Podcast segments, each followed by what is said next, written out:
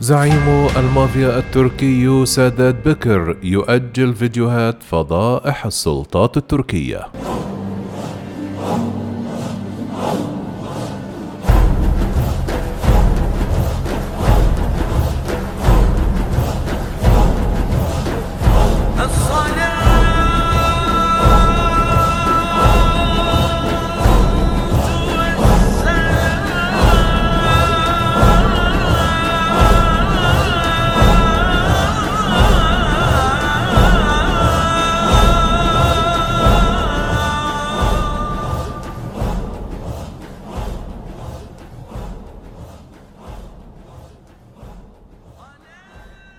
كشف زعيم المافيا التركية سادات بكر عن اعتزامه تأجيل بث مقاطع الفيديو المقبلة لأسباب أمنية. وكان بكر قد ذكر في وقت سابق أنه سينشر الخميس والأحد مزيدا من مقاطع الفيديو التي اعتاد بثها منذ أكثر من شهر. واستهدفت الفيديوهات مسؤولين حاليين وسابقين حيث فضح تورطهم في أعمال غير قانونية. ووفق بيان نشره على حسابه بتويتر أوضح سداد بكر أن مكان إقامته الحالي قد تم كشفه من قبل عناصر تابعة للسلطات التركية. وقال بكر في بيانه أصدقائي الأعزاء شخص مخادع بث عن الفيديو الذي أمكث فيه. لهذا سأقوم برحلة طويلة كما تعلمون. السفر مع العائلة صعب لكننا نعرف كيف نتغلب عليهم كما نفعل مع كل الصعوبات. وأضاف بكر لهذا السبب قد تتأخر مقاطع الفيديو التي قلت إنني سأقوم بنشرها يومي الخميس والأحد لكنني بالتأكيد سأقوم بنشرها إذا بقينا على قيد الحياة. وتابع بكر مشددا على أن حساب تويتر الخاص بي سيكون مفتوحا سأهتم عبره بالتطورات المفاجئة. يذكر أنه بعد إعلان سادات بكر عن تخصيص مقطع فيديو عن الرئيس رجب طيب أردوغان على غرار استهدافه عدد من المسؤولين السابقين والحاليين والكشف عن تورطهم في أعمال غير قانونية.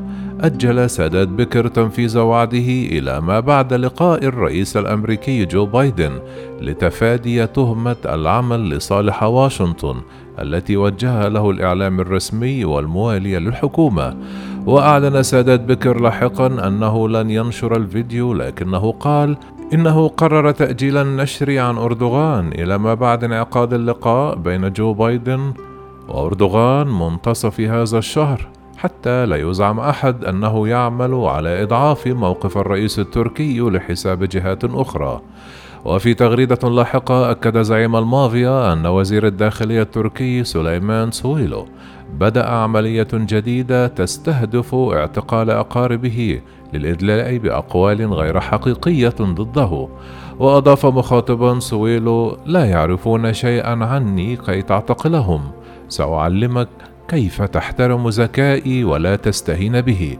وهدد بأن يقضي عليه من خلال فيديوهاته قائلا أنت يا صويل مخادع وزبالة الحي. وتابع بكر سانشر يا صويل سجل مكالماتك في الرابع من يونيو حزيران. هناك شخص أنت تعرفه وأنا أعرفه. تحدث إليك يومها إذا لم يكن هو سأطلق الرصاص على رأسي دون مزيد من التفاصيل. على الصعيد نفسه حظرت السلطات في تركيا سلسلة تغريدات لزعيم المافيا سادات بكر. استهدف فيها رئيس إحدى المحاكم. ووفق ما ذكره الموقع الإلكتروني لصحيفة سوزكو المعارضة وتابعته الوسائل الإعلامية الأخرى. تم حظر ستة تغريدات نشرها سادات بكر حول أسعد طوقلو رئيس محكمة أنقرة الإدارية الإقليمية بدعوى انتهاك الحقوق الشخصية.